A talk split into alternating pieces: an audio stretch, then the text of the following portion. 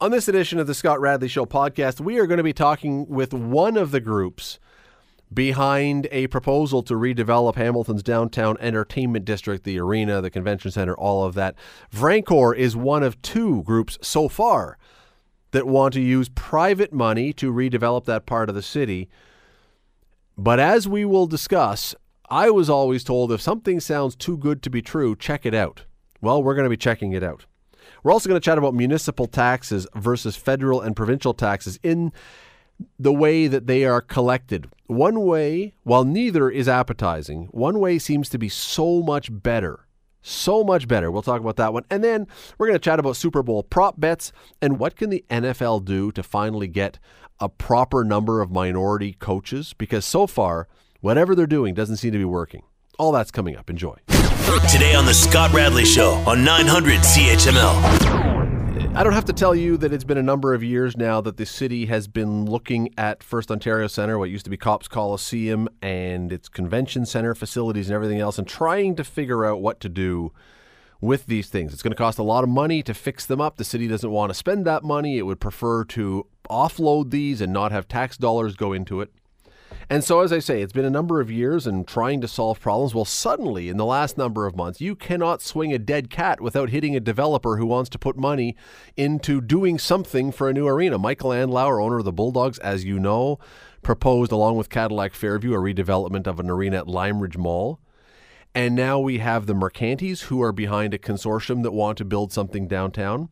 And you have Vrancor Group, which is also wanting to rebuild, redevelop that downtown area with the entertainment facilities. It's lots of options suddenly in front of the city. I want to bring you, we want to talk about this because I think it's really important to know what these are. And as I said just before we came back from the break, you, you want to believe that what you're hearing, which sounds very, very appetizing, is. Well, Mario Frankovic represents Vrancor and he joins us now. Mario, thanks for doing this today. Hello, Mario. Hello. There you go. Now we got you. Thanks for doing this today. I appreciate it. Uh, my pleasure, and it's good to be on the show. So, just as a Reader's Digest version to try and keep this straight, because as I say, there are all these development ideas flying around, just so we know what you guys are proposing here. And let me just give the Reader's Digest version, and you can correct me where I'm wrong. Uh, that you would renovate the arena, that you would double and re- double the size and renovate the convention center. You would build a 250 room hotel and you would add a couple office towers down in that area. Am I pretty close? That's awfully close. Okay. Uh, and and this would cost uh, private money. Private. This is all private money. Would be in the neighborhood of say two hundred million dollars, give or take. That's correct. And the other part about this that I think has caught a lot of attention from people, and certainly I think from what I'm hearing from the city, is the fact that the city would still own the facilities, the city would still own the land upon which the facilities sit, and the city would not be doing any of the operating. You guys would be doing all the operating and maintaining of this stuff, correct? For the arena and for the concert hall, the city would continue to own the land, own the facilities, and we would operate those two facilities under license uh, from the city. Okay, so and we, and we would absorb the risk for operating those facilities, not looking for a subsidy. Which sounds, Mario, and you know, I mean, look on, on its face, this sounds like a pretty sweet deal for the city to say that the city almost has no risk in this, as I understand it. Uh, it really is a, a risk-free proposition in terms of not having to put money uh, into the project either from borrowing money nor from uh, reserves for the construction, and there is no requirement to to subsidize. So eh, that sounds pretty no risk. Uh, you you can understand that part of my job requires me to be a bit skeptical at times, and uh, and my dad taught me long ago, as I said before, that if something sounds too good to be true, check into it, make sure it isn't. This sounds almost too good to be true that the city would get all the stuff it wants with really, as you say, no risk, no taxpayers' money. How could that work? And then how could the people, the person behind your development, make get a return on their investment that would warrant this kind of money? Well, first off, your dad's a pretty smart guy. He is. And uh, that is a very fair question. And skepticism, I think, should be the order of the day for anything that uh, sounds too good to be true. I was in the investment industry and finance 40 years, and that was a cardinal rule. If it sounds too good, uh, check it out. Uh, what we have is a very unique uh, circumstance uh, with with Vrancor in that they have invested such a substantial uh, amount and, and, are very vested in the downtown as we sit. And so there is a motivation for Vrancor to look at doing things that are creative. And uh, with the vested interest that Vrancor has in the downtown core, anything that would anything that would cause the core to become more vibrant, uh, more dynamic, uh, more valuable would be very appealing to at least uh, investigate. And uh, there is a for-profit motive here. Uh, Vrancor believes that. well, let's take a step back. Vrancor owns and operates 21 hotels uh, through Ontario. Uh, it has uh, over 15 or 1600 employees, so it understands the hospitality business and uh, will expect that building another hotel will be a profitable endeavor. Uh, runs three conference centers, so it believes that uh, the convention facilities can be profitable. Uh, and, and you know, there are ways that uh, we'd love to look at optimizing how uh, it can be uh, profitable to the maximum ex- extent possible. So there, there will be profits expected from the operation of uh, what is being taken over. I think one of the big things as well is that with the complete reinvention of the facilities at the arena, at the convention center, we're talking about event locations, and uh, we are expecting that uh, uh, brand new facilities will re- not just revitalize, but will create a lot of revenue opportunities. So there will be an expectation to make profit on the hotel, on the convention center. Uh, there will be uh, uh, increased value for um, the vested interest that Vrancor has in the downtown. But I think the one thing that we do have to remember too is when I when I've gone to the meetings at council, Scott, eh, the the conversation was, and the city has the ability to do permits and licenses and zonings, and there seems to be an an invitation on the table to talk about doing even more than the 200 million that we're talking about. Let me jump in for a sec, Mario, because we got to take a break. You're listening to the Scott Radley Show podcast on 900 CHML. Talking about one of the, talking with the person behind one of the proposals for a new redevelopment of the downtown entertainment district, entertainment zone, entertainment cluster, whatever you choose to call it. Uh, Vrancor is the name of the company. Mario Frankovic is representing them. And Mario, just before the break, I sorry I had to cut you off there, but you were mentioning that there is an opportunity perhaps to go beyond the $200 million, that there could be, I suppose, spin offs into the downtown beyond this if this were to really catch fire. Yeah, that's correct. I mean, and really, that's an area where we want to explore. We want to listen and see what is it that, that council had in mind, and and we're very interested in being creative about it. I mean, take uh, the office buildings being built into the arena. Uh, there was a lot of wasted space, uh, undeveloped space there, and uh, quite frankly, when uh, uh, Councillor Merulla first pointed out airspace, well, you start to think about airspace uh, over the arena, and and that represents a profit opportunity to build a, uh, a couple of office buildings. Uh, so the real question is, what does council have in mind, and uh, what are the opportunities? What are the options? And we will listen, and hopefully we'll find some additional creative things to do. In the uh, précis. Now, uh, the first um, term sheet that I saw, and it was just a précis of what it was, came out last week. And in that one, the office towers weren't mentioned. And there was a follow up to it that came out a couple days ago that mentioned the office towers. Were they always part of the plan and just not in the first one? Or is this a fluid thing and new ideas are coming up? And so we said, okay, let's put in office towers. Well, well Scott, we've been working on this for months. So the the notion of the office towers was was there. The reason behind separating the two announcements was we didn't want the office towers to be lost in a very large message. Uh, building two new office buildings that are grade A buildings in downtown Hamilton is a seminal moment. It's a turning it's a turning point for downtown. When was the last time someone built privately? I'm not talking about the federal government building the federal building on Bay and the province being involved with uh, the Lister block, but a true private office development. Uh, it's a turning point.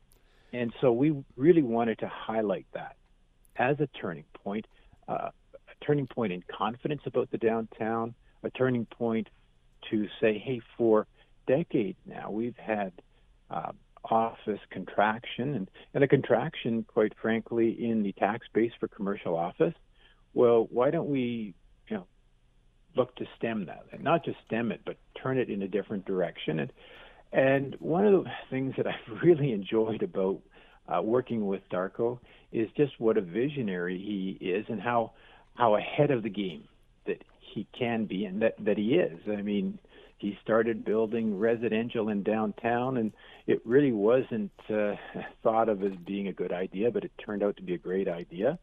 Uh, the hotel construction he has done, uh, you know, these are are Darko being ahead of the curve, and I believe he is ahead of the curve. You need someone local to prove to the outside world that you know you, you should be building downtown Hamilton office buildings. You, you, there is other competition, of course. The uh, Mercanti Group, um, I can't remember the exact name. It's a long name. Um, they are also interested in doing this. N- not to ask too simple or too stupid a question, but has there ever been any thought of working with them and bringing all these people who are vested or interested in the downtown together, as opposed to a competitive bid?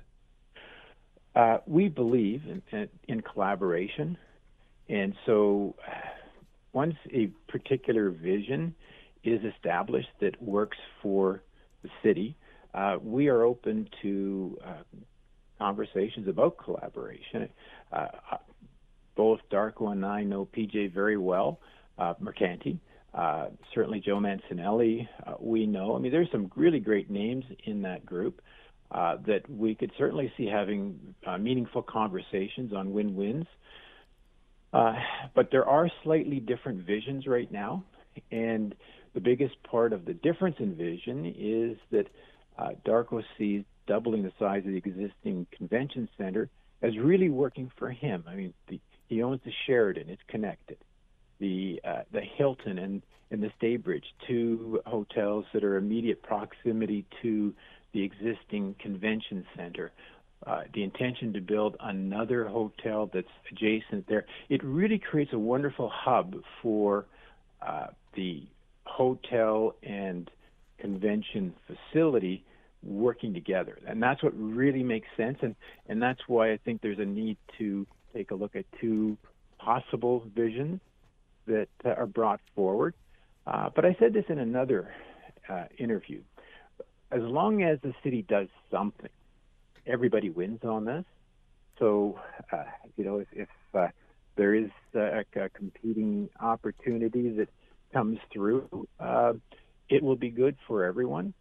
Uh, our perspective is that Darko's vision is tailored for what Darko knows will work for him and that he's prepared to fully fund. And uh, that's the one that is being worked on right now. And then we'll see what happens with uh, collaboration after the fact. Mario Frankovic with the Vrancor Group. Mario, really appreciate the time today. Wish we could do more on this. Uh, short on time, but really appreciate you taking a few minutes today. Thanks. My pleasure. Thank you, Scott. You're listening to the Scott Radley Show podcast on 900 CHML. Bill Kelly did a terrific segment, not surprisingly, he always does, but did a terrific segment earlier today on municipal taxes. Now, I'm not going to harp on all the same issues. Um, you can go to 900chml.com, go to shows, go to Bill Kelly show. You can see, you can listen to what he talked about, he and John Best. I got to tell you, though, uh, while I'm not going to go on all the points they went on, they are 100% correct. The city, and not just our city, but this city and others, never seems, never does cut back on taxes. Taxes always go up. We never seem to operate – as a business in the same way that you would expect a business to. And we have now something like, and I could be a little off on the numbers, I don't think I'm too far off. We have something like 7,600 employees now in this city, which seems like we could surely use a little attrition and still find a way to get our services covered, at least the services we need, and find a way to maybe start cutting back because people are struggling with taxes. And maybe not you, and maybe not me right now, but if you're a retiree or you're someone who's on a fixed income and you have a house that may have gone up in value, but you don't have more income, the house is not money you can spend. You would have to sell your house to get the money. And then where are you going to go? And it's complicated, but it's all about taxes going up and up and up. Every year, costs go up, and eventually it becomes unsustainable. That's the part Bill and John talked about. I'll leave it there. But there is an interesting thing I want to talk about and I want to hear from you on this one. And it's an interesting thing about municipal taxes. And that is this by law, municipalities are not permitted to run a deficit. Let me say that again. By law, cities cannot run a deficit. Cities must have a balanced budget every year. It's very different from provincial and federal governments. They can run deficits, they can build up massive debts. Ontario currently owes something like $350 billion Canada owes $768 billion. They're allowed to overspend whatever the taxes are that are coming in and stash that away. And eventually we'll get to it, maybe. Cities can't do that. And so I have heard some city politicians, some municipal politicians, cite this as proof of their financial fiscal responsibility. We can't go in debt. Therefore, we're spending within our means. We're not allowed to go in debt. We are therefore being fiscally responsible. And uh, maybe, but it's also a bit of a red herring. And here's why. If they were going to set the amount that was their cap, let's say we're going to say, okay, you know what? There we are only going to add 1% of spending this year, period. End of story. That takes us up to X dollars. And we are now going to jam all of our costs, our salaries, our capital projects, our maintenance, everything. We're going to add 1% this year and everything has to fit into that. That would force them then to make some decisions to come in under that cap. Instead, they do it the other way. They do it backwards. They say, no, we are going to decide what we have to spend. Then we're going to see how much more that's going to be 3%, 4%, 5%, and we will then add that on to your taxes. There's two different ways of doing it. One of them sets the amount of money first and forces you to budget within that amount. The other lets you pretty much spend whatever you decide you have to and raise the taxes to cover that amount. Both of them keep you from running a deficit, but two very, very different systems. Now, that said, while it is as I say, a bit of a red herring that this then becomes great financial responsibility because you can always raise the taxes to whatever amount you want to cover it to prevent the deficit. It's not an entirely bad thing, and I'll tell you why. And I want to hear from you on this one. Because it got me thinking how would our provincial and federal governments do differently, do things differently, if they were required to act in the same way? So if the city is going to spend an additional 4% over last year, we are going to immediately immediately on our taxes get a bill for an additional 4%. We are going to feel those extra taxes immediately. Whatever the city is going to spend extra, we know what that is. We as voters can then decide whether we're happy with that whether we're satisfied with that, whether we think we're getting value for our money. And if we are, great. And if we're not, theoretically, we can tell them directly or we can tell them at the ballot box. The federal government is running a 28, $28 billion deficit this year. That is $757 roughly, 750 let's say, per Canadian. Family of four, $3,000 for a family of four. Now imagine if they had to operate the same way the city did which was not to stuff it away down the road, not to say, we'll leave this for your kids, we'll just give you all this stuff to buy your votes, but you're not really going to feel it right now. It's real money. It's real debt, it's real deficit, but you're not going to feel it. We'll, we'll, we'll hide that away. Imagine if they had to operate like cities do, and the federal government said, yeah, we're going to operate this $28 billion deficit to try and give everybody everything they could possibly want But you, you family of four, you're going to get an extra $3,000 tax bill this year. How do you think, do you think that governments would operate differently if they had to do it that way? See, I think it would be entirely differently. And quite frankly, I would say that's a way better system. It's not completely an honest system in the sense that, again, it's not really announcing financial prudence, but at least you know what you're paying. At least we're not just hiding it away and stashing it away, all of this debt. At least we would say, you know what? If they want to buy my vote, I can tell you whether that's worth it or not. Are you, uh, and we're going to take a break, and I want to hear from you on the, on the other side. Would you prefer the city way of doing it, where we have to know exactly and we will feel what we're paying for immediately? Or do you prefer it where we just throw it down the road and leave it for our kids? I know which one I prefer. You're listening to the Scott Radley Show podcast on 900 CHML. City is trying to whittle down the increase that we're going to have to pay. Right now, it's looking like I think the number was like $145 per person, per household, pardon me, that will be coming our way, which, you know, $145 on its own, it's not going to kill too many people, but every year it's 140, 120, 150, whatever. Every year there's an increase. And at some point you say, okay, we get it. We get it. It's becoming unaffordable. It's becoming tougher. Plus all the other expenses that are all going up. And so just before the break, I was talking about, and I want to hear from you on this one municipal taxes they decide how much they're going to spend, and then they tell you how much more your taxes are going to be because they are not permitted by law to run a deficit. So if they have to bring up spending by 5%, you immediately get a 5% increase on your tax bill. Not fun, but at least you know how much money is being spent. You feel it immediately. Unlike provincially and federally, where they will tell you, oh, we're going to cut your taxes, but they're overspending a $28 billion federal deficit this year. That money, borrowed, stuffed into some other place where we're going to have to pay for it later on. But right now, you don't have to feel it, so it doesn't really feel like it's costing you anything. We can just spend and spend and spend. And I'm looking and I'm thinking, you know, I don't want my municipal taxes to go up three or two or four percent, but at least I can tell if they're doing a good job. At least I can feel it and make a decision for myself. Which one do you prefer? The idea of throw it into a, a loan for way down the road and let your kids and your grandkids deal with it? Or let me deal with it now, but at least let me know what we're paying in taxes. 905 645 3221 star 9900. Frank is up first today. Frank, how are you? I'm quite well. You really hit a nerve on this one, and you often do. You're a topical kettle cooker. You are there. You bring well, thank you, and get all those people all around. But I'll tell you, Scott.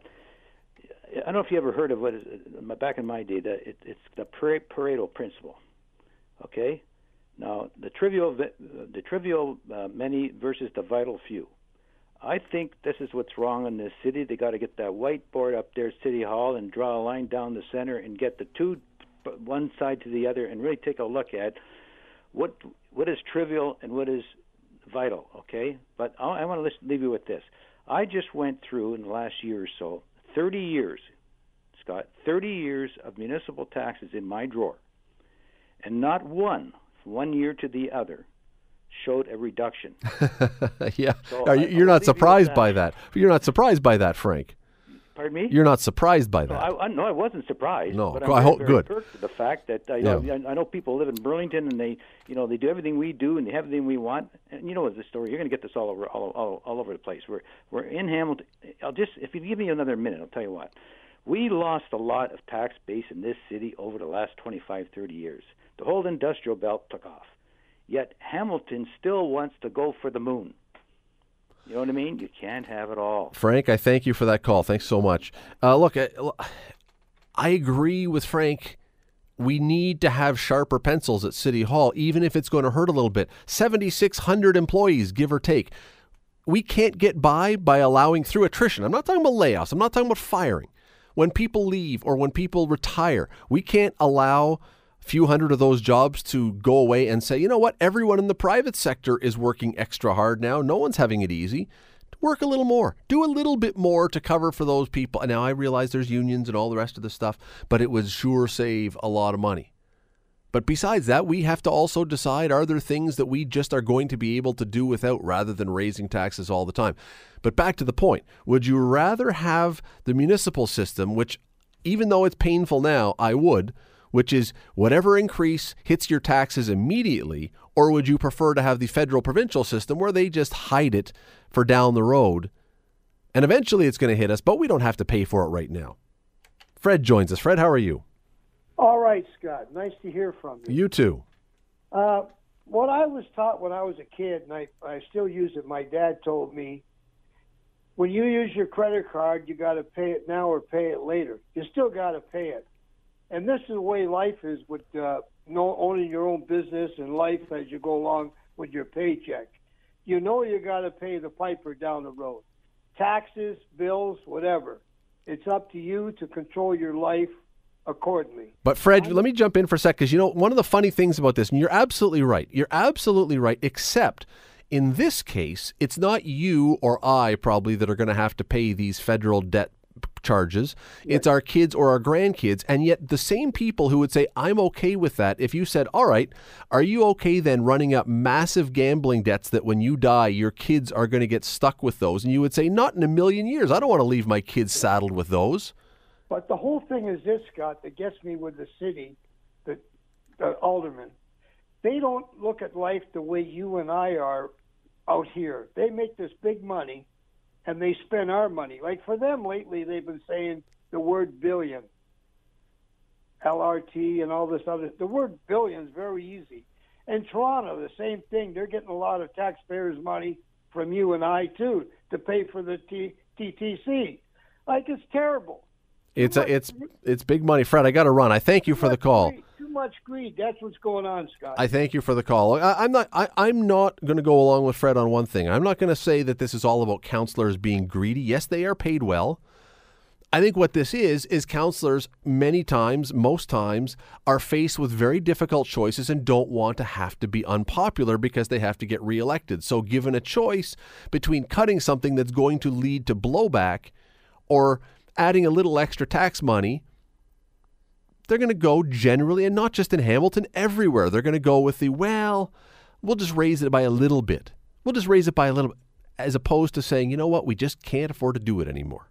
We just can't afford to. But I would still take this way over the dumping everything into a debt that we never see until our kids and our grandkids are stuck with it. It's still better to feel it right now because then we know how much we're paying. We feel it how much we're paying. Doesn't feel good, but at least we feel it. You're listening to the Scott Radley Show podcast on 900 CHML. Brian is with us. Brian, how are you tonight? I'm good, Scott. How are you? I'm great, thanks. Hey, I, I agree with your statement on uh, about the city employees. I, you know, they're a little fat. I think they could definitely trim some dollars there. Uh, the preference to the municipal way versus the federal provincial way. Uh, I don't think there's an option there. I don't think the province or the feds could do it because I don't think they have any handle on what it is they're spending. Well, that that's true. I, am looking at it as a theoretical point. If they were required to um, not put it into some f- like years down the road payback thing, but immediately pass it on to you, I guarantee you they would be tighter on how they're spending tighter, but I tell you, they'd be doing a lot of looking and digging because I really don't think they actually know what they spend. Brian, I thank you for the call. I appreciate it. Uh, let me go to Dave. Dave, how are you? I'm doing well. I'm doing well. Nice to talk to you again. Scott. You too. Thanks for calling. What do you think about this? Well, I, I, I think the municipal way of uh, balancing the books and not spending what money you don't have is the right way to go, and we shouldn't burden our kids and grandkids any further than we already have. Um, so I, I agree with that approach, but it's kind of related to the previous uh, segment that you had about, you know, economic development in the city. And so if the city would balance the books and be fiscally responsible and look for ways to generate revenue and generate tax dollars, the focus should be generating dollars. And I love your attrition idea of uh, you know reducing the size of government we have in uh, Yeah, nobody wants nobody wants people fired or laid off, but people do retire and leave. Yes, absolutely, absolutely. So yeah, the attrition idea is great. Reduce the size of government, and then certainly if you did that, you could focus uh, your energies on um, on looking for ways to increase revenue. And I love the uh, I love the uh, the concept of entertainment district in downtown Hamilton as an economic driver. Um, uh, and you and I have talked before about convention centers and stadiums and arenas, and so I love that idea, and I hope that certainly has wings. And I also hope the Hamilton 100 Commonwealth Games bid uh, comes to fruition because that's another economic driver. So with more revenue, uh, certainly we, we should be able to uh, have the same level of service. Dave, I appreciate I appreciate. I got around. I appreciate the call. Thank you so much. Uh, look, and, and the downtown entertainment district, uh, explore it absolutely. Just make sure that this is not costing more with some hidden things that we don't know about because it sounds great. Hey, city doesn't have to pay anything. Okay, let's make sure. But back to this one for just a sec. Got only a few seconds left. If you want to jump in, now's the time. 905 645 3221 star 9900. I don't know if you know this, but based on what the provin- uh, the federal, and I'm only talking federal, I'm leaving provincial out of this right now. The federal budget this year, which I think is $316 billion. That means that the average Canadian, the average, now we don't all pay equal because some make more, some make less. The average Canadian family of four you know how much they pay a year in taxes? That would make $34,000 of federal taxes. So now you tell me that you're going to throw another, with this new $28 billion we're spending in deficit, you're going to throw that on top. So the average family of four might spend $37,000 a year in federal taxes. You are going to tell me that if we had to pay everything right now and none of it was going to be in deficit, none of it was going to be added down the road, that you're going to tell me that the federal government would not be looking much, much harder at what it was spending because people would start to lose their minds and say, You're taxing me again? You're taxing me another $3,000 a year? I can barely pay my bills now. And you're going to throw 3,000 more dollars? This is the the municipal way hurts we get hit with taxes year after year. We don't like it. It's I would prefer that they would sharpen their pencils and cut rather than adding every single year, but at least the way we do it, we get to know what we're being hit with. It's not a surprise for our kids and our grandkids and our great grandkids down the road, but at least it didn't hurt us. That's a crappy way to do business. You're listening to the Scott Radley Show podcast on 900 CHML. All right, let me bring in our buddy Bubba O'Neil from CHCH Sports, who I believe is getting on a plane any moment to fly down to the Super Bowl, correct? Oh, I wish. I wish. I take I take uh, I take the flight to Miami just to watch from a bar. well, around these these days, I'd take a flight to Miami too. I mean, uh, you know, provided it wasn't coming directly from someplace that was a hot spot for the coronavirus. But yeah, otherwise, that goes without saying, of course. So, uh, are you a better? Are you a, like a gambler better? No, no, no. here's my philosophy when it comes to that. Just very quickly here is and it, you know I get it. I think it uh, you know it obviously adds a little juice, a little action to watching any type of sporting event or if you're into that kind of things. And I know there's these weird prop bets that are always entertaining that pop up this time of the year. Uh, it generates so much money and interest, but I don't know. I feel like we work so hard for whatever we earn. right? I'm with you. Like why?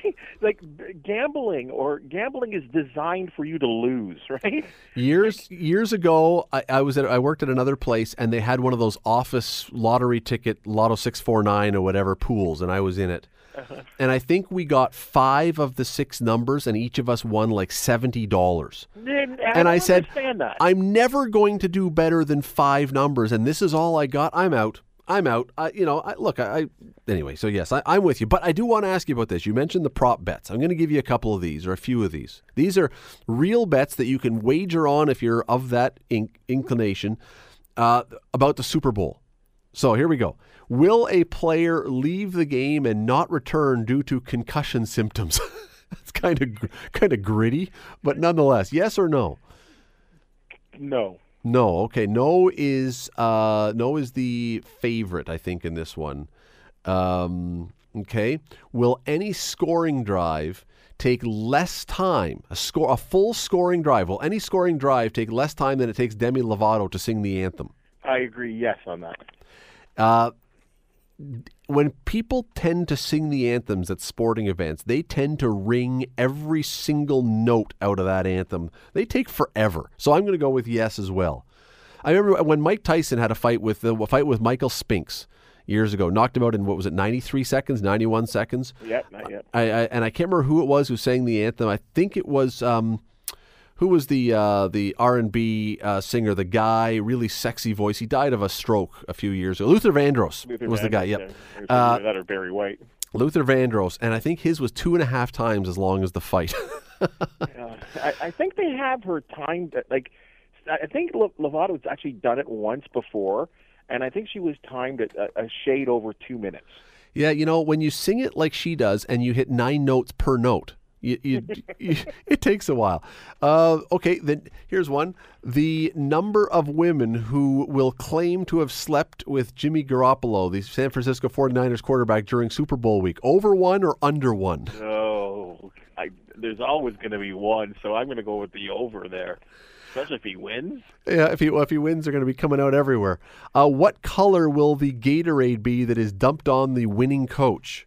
Well, it has to be red. Well, red is not the favorite. Orange is the favorite. Really? Uh, sorry, no. Uh, the favorite is yeah, the favorite is yellow, followed by red, clear. When have they ever poured clear? Uh, orange, blue, and purple is the long shot. If you want to make some serious dough, go with So they're going with the OG, uh, the OG uh, Gatorade. Will Troy Aikman, who's doing the game as a color commentator, will Troy Aikman mention his past Super Bowl experiences? Yes or no? Uh, he, you know what? He's one of the guys that doesn't really like to go back into what I used to do or whatever. But I believe that that Joe Buck will pull it out of him. I I think that would be a yes. And then there's one other I won't ask you about because this one you can bet on it at an adult website and it is entirely inappropriate. So I'll leave that one. I'll leave that one there.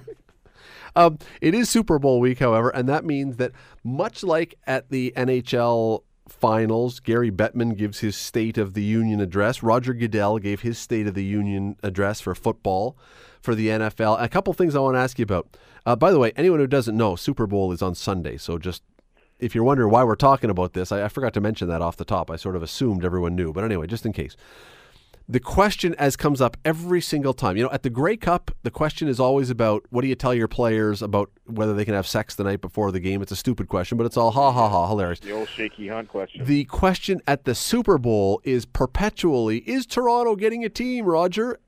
And he, of course, gives the old answer of, oh, I love Toronto. Toronto's a wonderful city, blah, blah, blah, blah, blah, blah, blah. And yet, Bubba, we're never getting an NHL. And when I say we, I mean Southern Ontario. We're not getting an NFL team, right? Ever? No, no, and I think I, I think he continued to talk about, you know, the prospects of that possibly ever happening would be, you know, uh, I would think, in my opinion, I don't know the exact number they're thinking of in the National Football League, but it would have to be a stadium that could hold a minimum of of sixty five thousand people. Which is going to be at least in 2020 dollars, a billion and a half, maybe two in Canadian dollars, two billion dollars just for the stadium. you know and remember it would have to be a field that would somehow be able to retrofit for the argonauts as well too Oh, because or you're going to have a building that just sits there and only has what eight games played all year long I think if the NFL comes to Toronto, the Argos could play at York University's soccer field. oh my goodness There, there, Oh, they would be there would be not many people buying into Oh, the Argos no. at that point. that. Oh. Well, but it's true. I mean, look, if if an NFL team came to Toronto, it's not. Don't worry about it. But if it did, the Argos are toast. I mean, they would have to, they would be playing in Renfrew, uh, or you know anywhere they could find a, a stadium with 200 seats. Um, could the league survive without toronto Yeah, it, it it would be different for sure, but I think it, it probably could. Um, I mean, B- Bubba, the league is surviving for all intents and purposes without Toronto now. Nobody in Toronto cares about the Argos. I know they draw some TV numbers, but I don't know how many of those are coming out of Toronto. Uh, and the team is not hasn't been very good except for little spits and spats here and there. Uh, Yeah, of course they could. but you know what and that's but you know what you're right you're right in some ways but I, i'd have to debate that in some ways scott because i think that team has won what two Grey Cups in the last five years. Oh, they won more than the Ti-Cats. Well, yeah. I, hate to it's I hate to scratch a scab. years. Yeah. No, I, they they have, and as I say, in spits and spats, all of a sudden, every few years, they come out of nowhere and they're really good, and then they go right back to being dumpy again. But they do win those Grey Cups every few years. But Eve, every time they do, nobody cares. I mean, they have a big crowd for the Grey Cup game, and then it's back to family and friends the next year when they start again. So If they, if they can't generate some type of presence with Pinball Clemons running running the Fort franchise, I mean, to me, that's right there is the white flag. But- this is the last uh, last stop. But we've had many last stops, and it's still going, and that's a good thing. I mean, that all the signs that this was going to be dead have all gone past, and they haven't been dead. But I mean, going to BMO Field was supposed to be the salvation. This was going to be great. It's outdoors, and it's smaller, and it's intimate, and it's not Rogers Center, and that didn't do anything. And then we're going to play it on better days of the week, so we can have tailgate parties, and that didn't work. And then we're going to have Marc Trestman come in, and that didn't work. And we're going to have big quarterback, that didn't work. So uh, look, I. I don't know, but but no, I, I back to the NFL thing. I mean, Roger Goodell, the man's a politician, if nothing else, and he said he's not going to say Toronto is never getting a team because he wants people in Toronto to watch. No. But we're never getting a team in this No, area. no. I, I've always maintained that if the league is going to have any type of international expansion, in my opinion, they would be in Mexico. That will be. I mean, I know that people talk about London. Well, he talked about London at this meet at this press conference today extensively. Well, I think, and I think there's a big tease there, um, and I know they do play a lot of games there, but I, I just think that because of the proximity to California, uh, the ease of travel. I mean, you're talking about. I mean, and I know football is only a one-off, right? Because you you generally just play one game a week, so you know, you know, actually going to England makes sense. But I still think, you know, at least I know I've talked to people that I know that live in that country, and it's still sort of um, I, they've told me they don't know if it would work on, as a as a team for the whole season.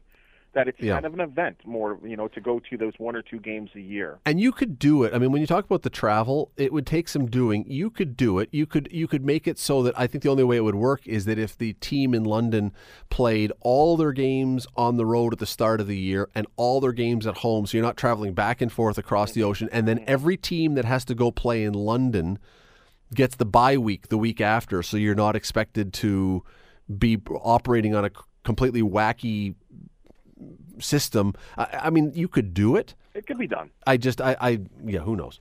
Um, the other really interesting thing today, and this is what I wanted, and you, you, you know, I wanted to ask you about this one because I think you would have an interesting perspective on this. The other issue that came up and was talked about extensively at Roger Goodell's press conference was about the Rooney Rule. And for those who don't know what the Rooney Rule is, it was put in place to try and get minorities opportunities as coaches, and it hasn't worked. At least, well, whether the Rooney Rule hasn't worked or just the whatever hasn't worked, there are very few black or other minority head coaches or even coordinators in the NFL. And Bubba, I I don't under I, I just don't understand this because at their core, all the guys who have put billions of dollars or whatever into buying these teams, at their core, yes, they are businessmen, but they are insanely competitive. And I look at this and I think if if Joe whoever, black, white, Asian, doesn't matter, was the best guy and you thought that he could lead you to a Super Bowl, I don't I don't see owners saying, "No, I don't want him because he's that." I- don't understand how there are not more minority coaches at this point. Well, it, it's a mystery to me, and it, it is not working. Um, the original intent, which was put together by Mr. Rooney, uh, you know, one of the fine owners of the Pittsburgh Steelers, um, who has a black cat, you know, and obviously he's passed on since, but I mean, there is a black coach in Pittsburgh and has been there for many years. In fact, you know, the stability of that franchise in terms of their coaches has been unbelievable. But they've had what three coaches in 50 years. Yeah. Now, regardless, though, uh, there have been several people that haven't been given consideration.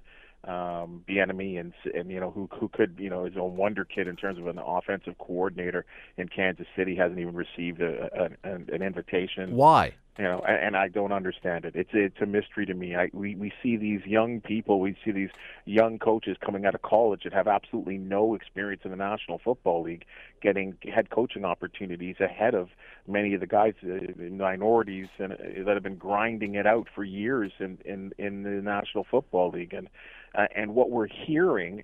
Um, the Dallas Cowboys, who uh, hired uh, Mike McCarthy as their head coach, um, you know, there's apparently gratis interviews that were really one that I, I was told last 20 lasted 20 minutes. And you talk to most people in, that are in the know in the National Football League, and when there's a coach interview, it could go sometimes a full day. Yeah, um, and, and, look, I mean, you know, and Marvin Lewis is the guy that was interviewed by by Jerry Jones, and it, and it lasted short of a half an hour. Well, and, and the guy Marvin Lewis that's won several several divisions, been to the playoffs, been a coach in the you know in the National Football League for many years. But forcing a team to interview someone to to me is it's just show because I, I, is, is it forcing or at least consideration? Well, it, clearly it's not causing consideration. You're you're required by law to interview some minority coaches. Clearly that's not getting teams to suddenly say, "Wow, I had no idea that guy was that good." That's just not happening. But I go back to my point. If if we're saying that all these qualified coaches are out there who aren't getting looked at, and I'm not disagreeing with you, what possible explanations could we throw on that except for the nuclear explanation, which uh, maybe is the case, but I mean, are are we going to take the position that all or most of the owners of NFL teams are racist? I I, I don't I don't think we can go there. I don't. I, I, well, I, I think that might be going a bit far. I, I, I think just because you're not hiring black doesn't mean you're a racist, right? Like that. That I don't think that's what's being said here but I think there is a definite case where many people, for whatever reason, are not getting opportunities, or maybe particular coaches are just locked on, or particular owners, my my apologies there, are locked on to particular people and aren't just aren't giving. I mean, we're to, we're at the point now. There was just a, you know, it wasn't all that long ago where black coaches and black assistant coaches and coordinators were limited to black schools, to black universities, and you know. Yeah, Howard, you went to work at Grambling. You know, Grambling, Howard. You know, there's a number of them out there, especially many in the South. But there are there are many filtered throughout the league right now that seem to be stuck, and there are documented cases of this. And, and, and I don't disagree. Documented cases of these guys getting interviews, short change interviews, and curious hires. Yeah no, I, am with you. I'm with you, and I don't get it. I don't know how you change it. I don't know what you do. These people are a lot smarter than I am, but from the outside watching in, it, it there's I feel like there is change that's needed. I don't, as I say, I just don't get it because I look at these owners and they would kill each other to win a Super Bowl. And if there's a guy that is out there that is showing great talent and great ability and is forward thinking and creative and all the rest, I just can't understand them not wanting to try that guy. Now, is it? Yeah, but, but, but I think you're right there, Scott. But I think there's also an element of boy, I don't want to generalize here, but I mean the discussion we're kind of having forces me to say this. There are many owners in the National Football League that are of a particular age group that might not be used to giving blacks opportunities. But is it the uh, truly uh, the owners own the team? But is it truly the owners who are making that call? I mean, obviously they're going to have the final say. But if a general manager comes to the owner and says, "I want to hire this guy," I can't imagine there's too many owners saying, "No, I've hired you to do this job, but you can't do it." So I think it's not as high as the ownership. I think it's somewhere before the ownership, but I don't know where. I, I don't know. I, I still feel like the owners have the final say and they, they they are in these interviews. Some of them, there are very active owners, Jerry Jones being one of them, that would be conducting the interviews, that would be doing the sit downs, that are very active. There are not all, not all uh, owners are like this, but many are. Even the guy in Buffalo, Terry Pegula. I mean, Terry and Kim they sit in on these the, the hiring practices of people and conduct the meetings. So there are many, and and I'm just wondering if there's some maybe old school mentalities that have not left. I mean, there, we have we've seen yes a definite change over the years in many cases in many sports of younger owners that are that don't have color in their eyesight or in their mindset. Um, yeah, I, I, I maybe I, they they see they see a guy like a Mike McCarthy and say, okay, he's I'm, I'm saying, oh, I'm going to hire him because he's white, but the, he's older, he's established because many of these these coaches that were you know they're not getting opportunities are up and coming black coaches. My hope with this, And, and I, I mean, again, I, I have no better idea than anyone else. Uh, and certainly, you know, the NFL has put a lot of time into this, and they haven't solved it. So we're probably not going to in five minutes. But um, is that I mean, there have been some black coaches that have been hired that have it has not gone particularly well, but to then say, well, that shows that somehow we shouldn't. I know I, that, that's my point. Like you look what what's his name? Who was the coach of the BC Lions this year for one year? He came from Calgary. Oh, uh, Devontae. Thank you. And it didn't go particularly well. But then, are you going to turn around and say, "Well, look, we well, hired a black by, coach and it didn't work"? He was, but he was hired by another black man. I, well, I, regardless, I'm just saying, if you're going to point and say, "Well, it didn't work," well, that that that's the most ridiculous. Nobody would do that. I can't believe that would be ludicrous. That would be like saying, well, uh, you know, we've tried some left-handed guys and they didn't work, so only hire a right-handed. Everyone is uniquely themselves and has skills or not skills, and so uh, look, I to me, it just the Rooney Rule has always seemed stupid because you're simply requiring teams to put on a show as opposed to doing something. But I don't think you can also turn around and say you must hire a minority head coach or you must have a minority head coach or coordinator. Maybe that's the next step. I don't know. But boy, this this it does seem odd that there seems to be so many bright, forward-thinking, creative young black minds in football and none of them seem to be able to find their way into the coaching the high coaching ranks. No, I, I can just hope that there are some changes or whatever. And again, I, and I, I, I, I refrain in the way you say that too. I'll, I'll repeat that as well too. I, and I never want it to be a. I would hope it would never get to a point that you have to hire, right? Like it's. But I just think uh, I've read too many articles from reputable writers in the National Football League that have been around for many, many years that say that there have been many black coaches that they have listed off, up and coming guys that have been given gratis interviews, right? And it, and that to me is just not right, right? Because then they could say, "Oh, we interviewed this person." Well, exactly. It's just a show. It's a show. Like I said, it's a show, and to me, that is not the spirit, the actual spirit of the Rooney Rule, um, which I believe was developed in very good faith. Because at the time it was developed, it was out of hand how how and, I, and yes. that's yep. the time when when I will say there was absolute discrimination in the league in, in terms of blacks being hired for men, not just head coaching positions, assistant coaching positions. It was unbelievable. Yeah, uh, and I and I also I I don't and I won't throw the racism thing around because here's the thing I, it's a real dangerous thing to start anticipating or trying to guess what the motive is behind someone's decision to hire a coach or not. I, I don't I don't know what the reason is. I just hope that it's not that. I hope that there's some other coincidental thing and I'm not going to blanket that this guy or that guy or this group of people are all racist that that, that only gets people in trouble but fair. that's not fair at all but boy it, it, it does seem like it's something that there should be a whole lot more people a whole you lot know, more minorities with these you know, kind and, of jobs and I'll, and I'll, say this and, and, I, and I mean this from the bottom of my, of my heart and, and I've always said this to people thank goodness for the Canadian Football League mm.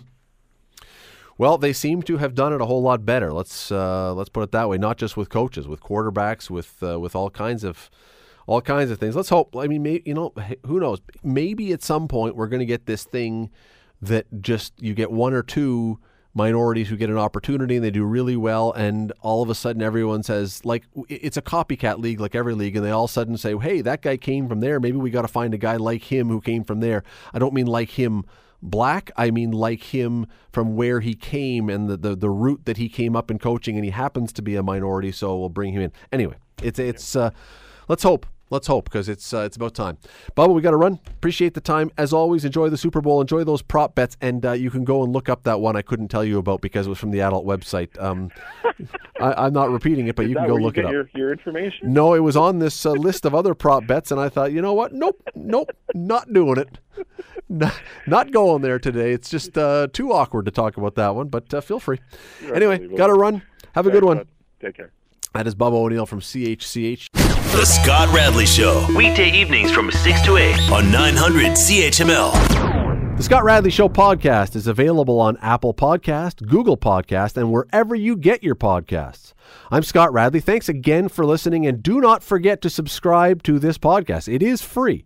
You will never miss an episode. And also, be sure you rate us and review us. Whatever you think of us, we'll take it. Thanks for listening.